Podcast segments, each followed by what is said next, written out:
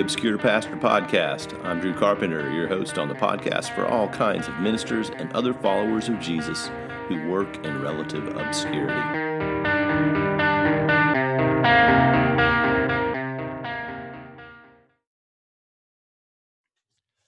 My guest today is Meghan Hatcher. She's a pastor of community engagement at Servant Church in Austin, Texas. She has a great love of stories and believes wholeheartedly in the empowering ability of storytelling.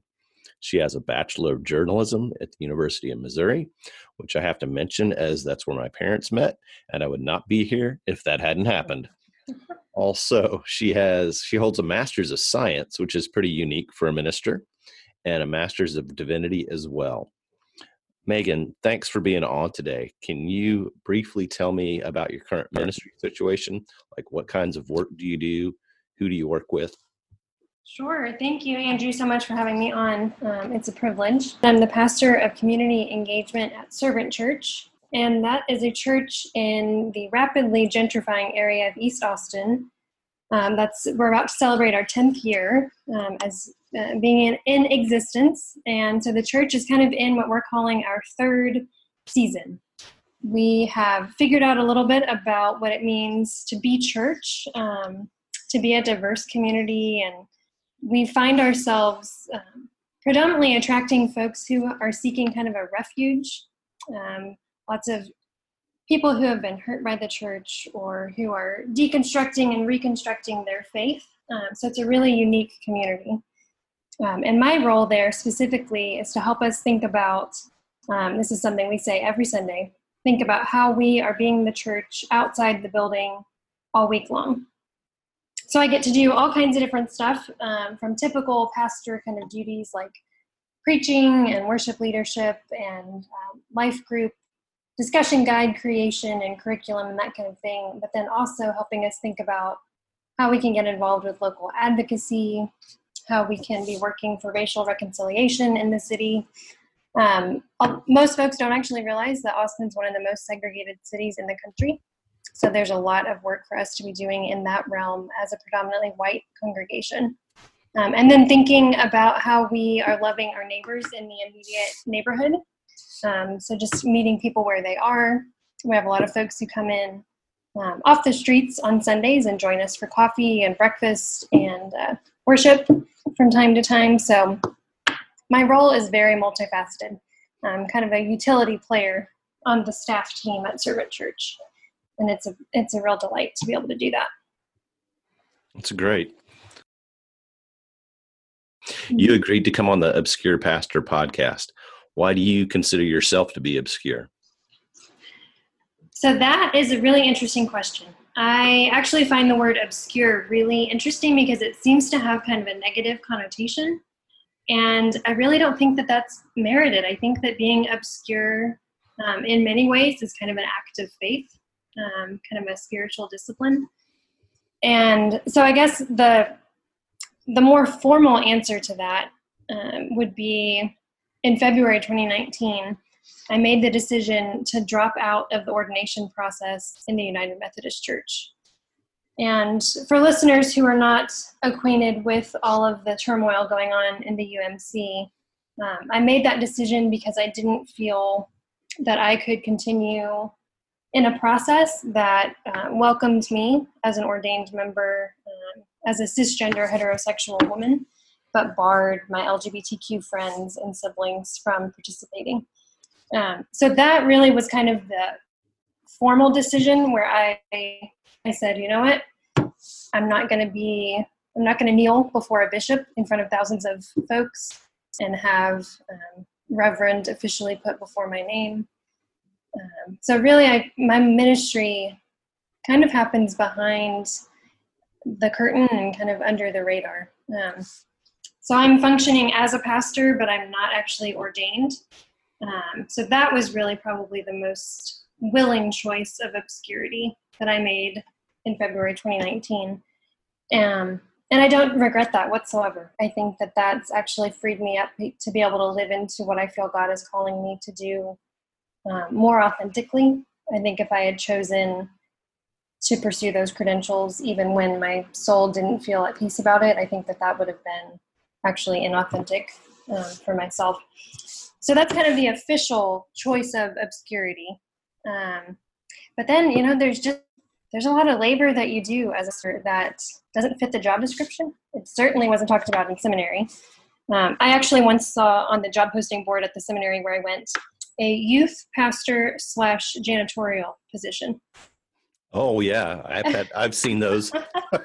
you know, and I thought I thought well, at least they're setting up the expectations accurately from the get go because there's a lot of times where the pastor is the one sweeping up or cleaning up the coffee carafes at the end of the, the Sunday service. Um, you know, and those things are they're not glamorous, but they're part of what it means to be the church um, and to be responsible and get to be a steward. Um, so yeah, so it's an obscure path that I've chosen. Right. You saying that about the janitorial duties. I, I think of all of the men and women that I've served with over the years. And the ones that I appreciated the most were the ones that were willing to help set up the room and tear down the room. And, you know, they, that person might have been speaking that day, mm-hmm. but the ones that were willing to get their hands dirty, so to speak, and yeah. be a part of that that, that's the people that I admire the most and especially in those situations. Yes, me too. So you, you were you know, you went to Missouri and you were in DC for a little while. And was that, were you in DC because you were attending seminary or was that for your, tell me, tell me about that. And I think you mentioned something about um, having planted a church out there. And I'd like to hear a little bit about that. Yeah. Yeah. So we, um, my husband and I had discerned that I was feeling called to become a pastor and to pursue seminary when we were in the midst of a evangelical um, church in Missouri, and that is another long story. Um, but around 2015, we left that church, and in 2016 moved to DC for me to attend seminary. Um, and then while we were there, I really kind of uh, serendipitously met a woman in 2017, in the late fall of 2017, who had just moved from Atlanta with her family, and she was given the task of trying to plant a new church in Arlington, Virginia, which is okay. of course just over over the DC border. And Arlington has the greatest number of people in the age range between 18 and 35 of anywhere else in the country. And so there was this vision coming from the denomination, the United Methodist Church, that there was a great need to bring in young people into the church, and we needed to plant a new church, and it needed to be different than some of the established older. Um, and by older, I mean literally older demographically, but then also just older buildings um, in order to attract young people into the church.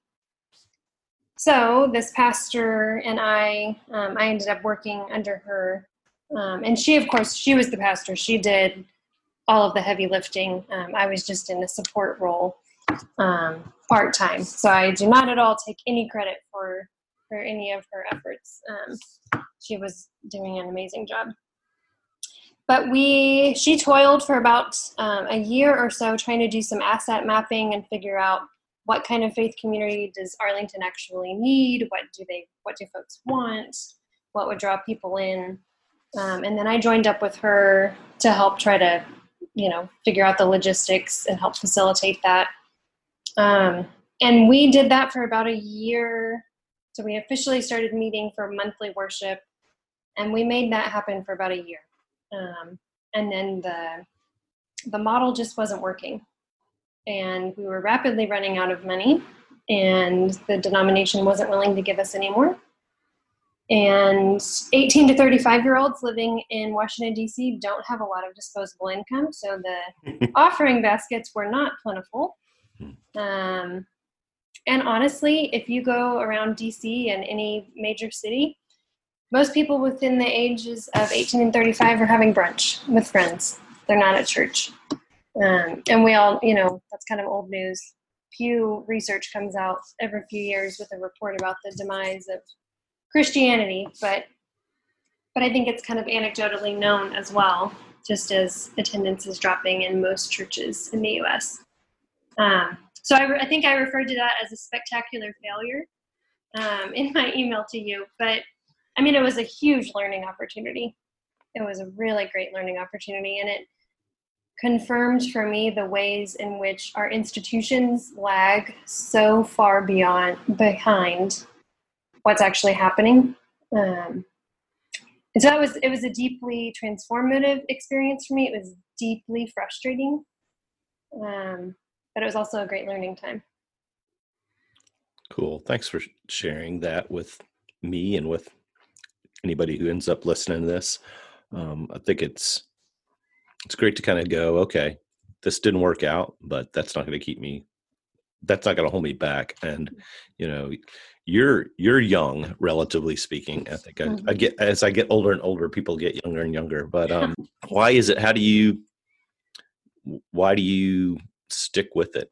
You know, a lot of people your age, like you said, they're they're at brunch or CrossFit or yoga. Mm-hmm. Absolutely. Or, those are their those are their faith communities. That's their that's their their their place to to be and be connected. Why do you still feel like mm-hmm. church, a relationship with Christ, and being mm-hmm. a part of a faith community is important?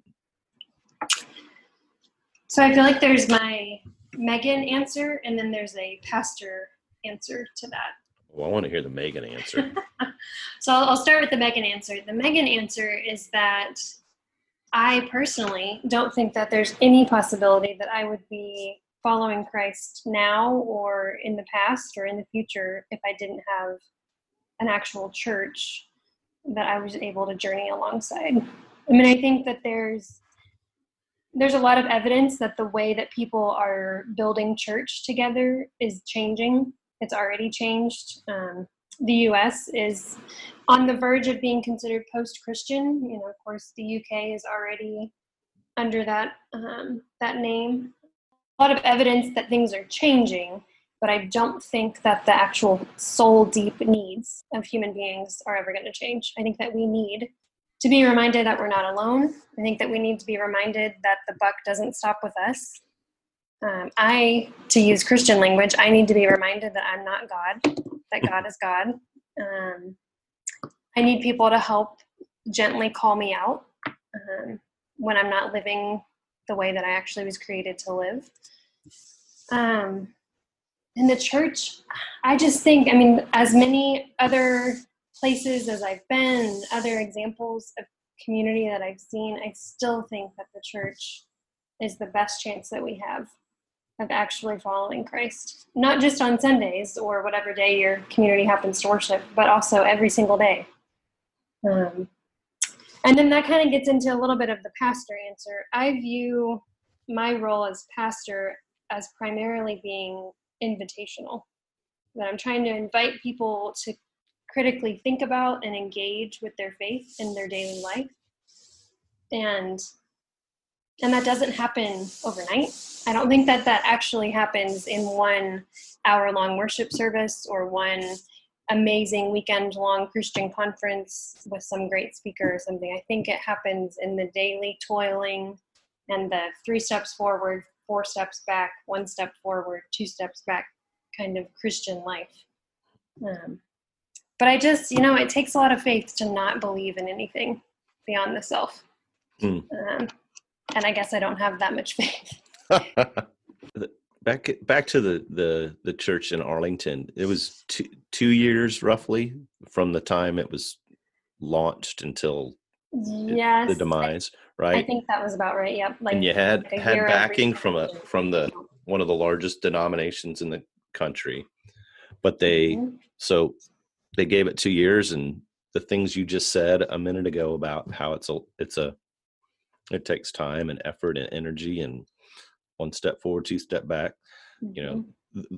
the short-sightedness of mm, man well we've done this for two years i think we're done yep. it's just yep.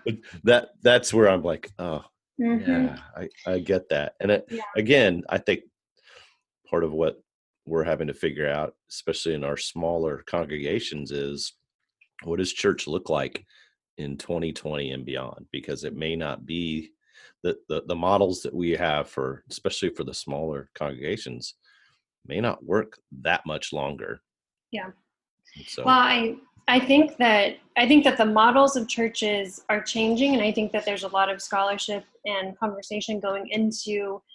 Okay, there's fewer and fewer people sitting in pews or chairs or whatever for a worship service on Sunday, and so we're going to have to change how we do this. But I think what's still lagging behind is a change in the conception of professionalized ministry, in the sense that you know, the average seminary graduate graduates with a hundred thousand dollars of of debt.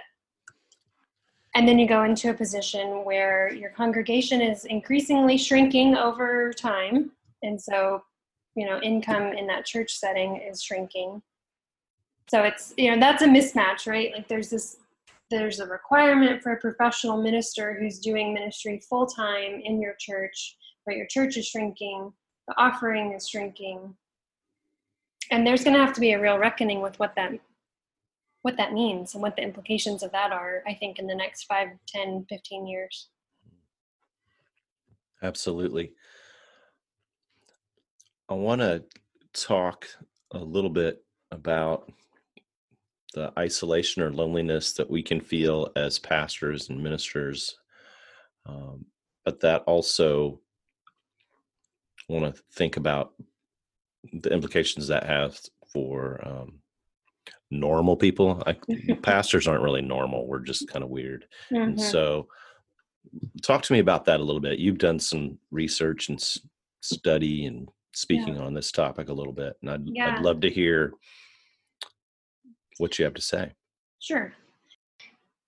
So I actually preached on loneliness just a couple of weeks ago, and in preparing for that sermon, was looking at a lot of the more recent research into loneliness. Um, and a 2018 study of 20,000 American adults, um, just conducted by Cigna, so the health insurance company, found that 46% of the people surveyed said that they sometimes or always feel alone.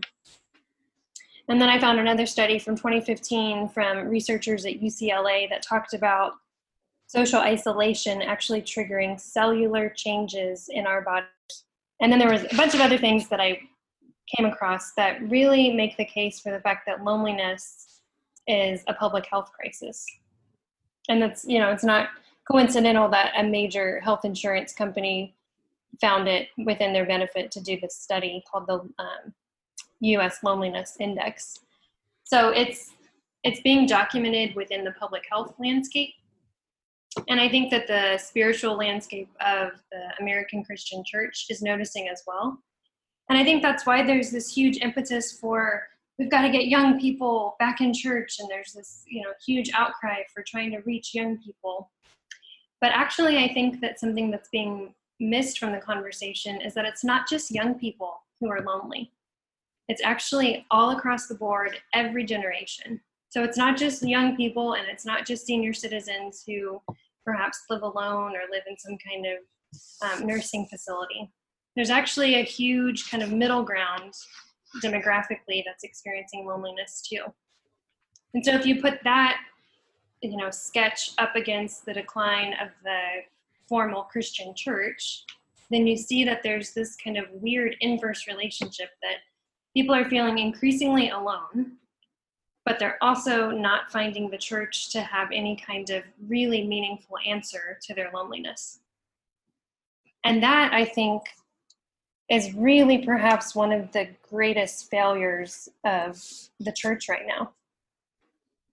I have, in my life, there's really not, there's probably a handful of people in my life right now who go to church every single week. And I don't even, and that's not just young people, that's also all of the baby boomers that I know are not in church every week. And so it's this really interesting thing that I'm observing. And it makes me feel like there's got to be some more innovative, collaborative, creative ways to involve people to help people feel like the church has something to say or has something to offer them that they really can't get elsewhere. Uh, and that kind of gets back to your earlier question about why I still believe in the church. And I think it's that the church is not just a place to go, certainly not just a building, if it's actually being the church, I think that we are being incarnational and we're showing one another up close and personal the love of Christ. And I, I don't think that that's being offered in very many other places. Now, it's not to say that, you know, there's a lot of research showing that CrossFit and these other examples, Soul Cycle, these other examples of innovative um, community building are providing that for people, but it's not necessarily using at all the same language. Um, I read a research. It's not. It's not transcendent necessarily either, is it? Well, it's it's certainly not setting out to be. So I read a study that was just released, um, think in 2015, and it actually included some anecdotes from an interview with the founders of Soul Cycle, and the founders of Soul Cycle really kind of pushed back on the idea that they are offering any kind of spiritual experience for people. That's not um, a language that they either felt was relevant to what they're offering or something that they actually wanted to be pursuing for people. Uh, so it's it's not. I don't think it's replacing what the church's role can be. Um, yeah. well, tell me this: what what do you do when you personally feel lonely or isolated or just like nobody gets me kind of stuff whatever whatever that might be what what do you do personally to alleviate that yeah so i actually it's funny that you asked me that right now because i um, just moved back to austin in june and I've moved, I have done the whole uproot my life, move across the country where I didn't know anyone three times. I did that when I went at 17 to, uh, to college in Missouri. I did that when I moved to DC. And then moving back here to Austin, really didn't know anybody except for my folks that are in town.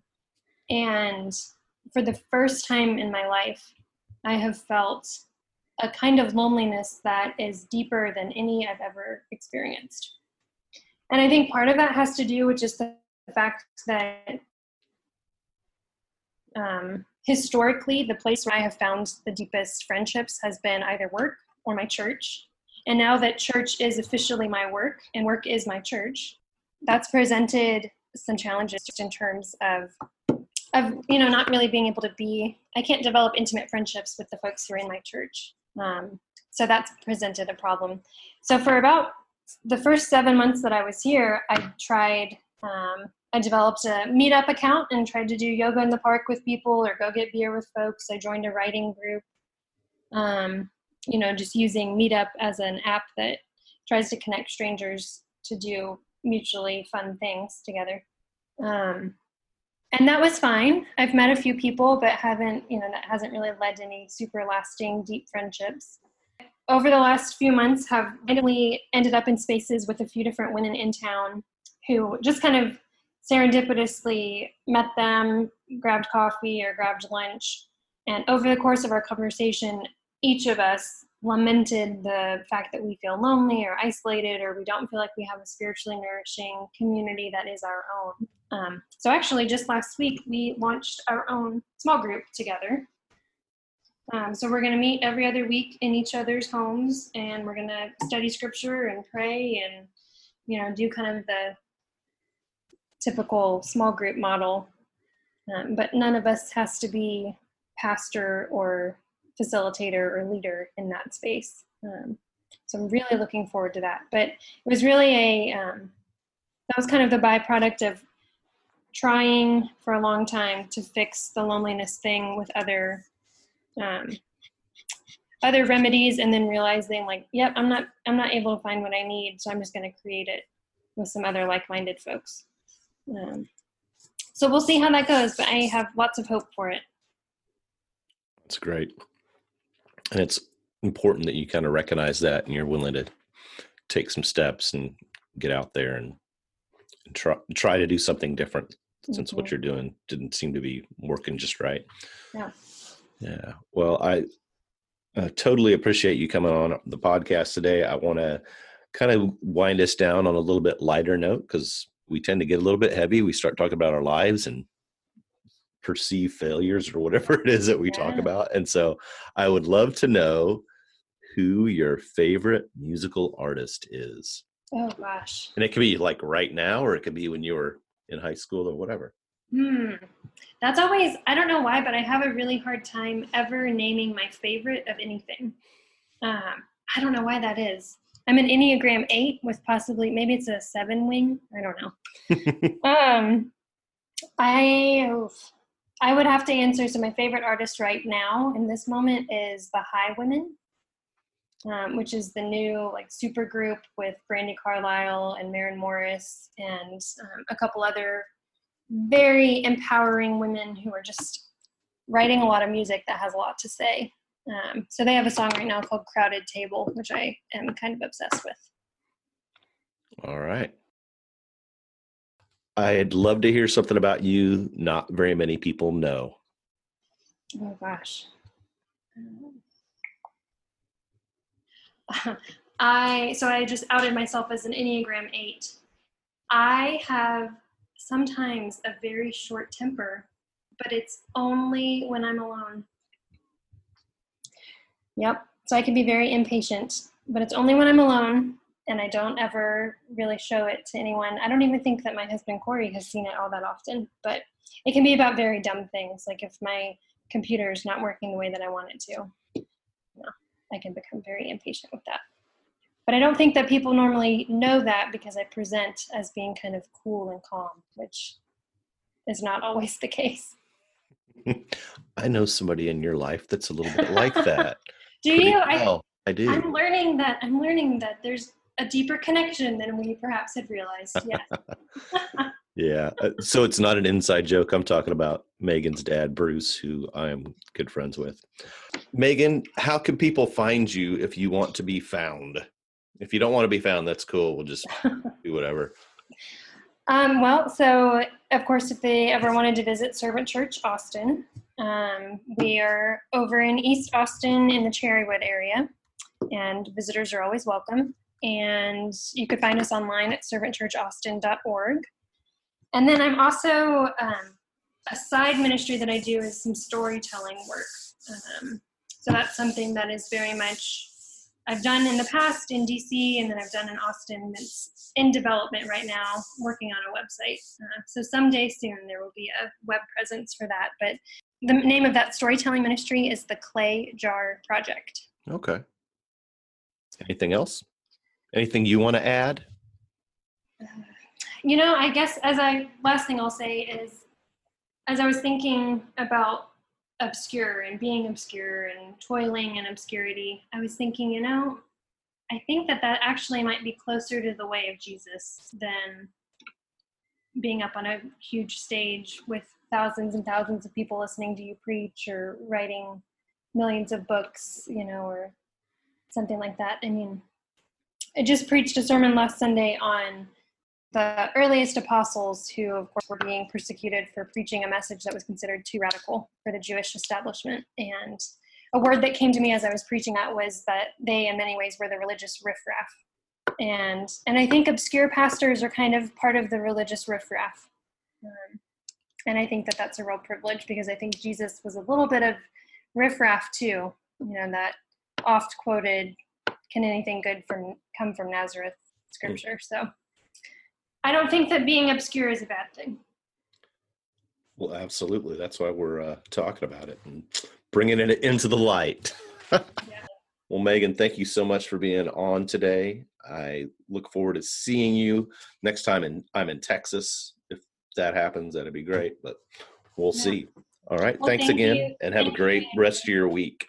Thanks. You too. All right. Bye-bye. Bye.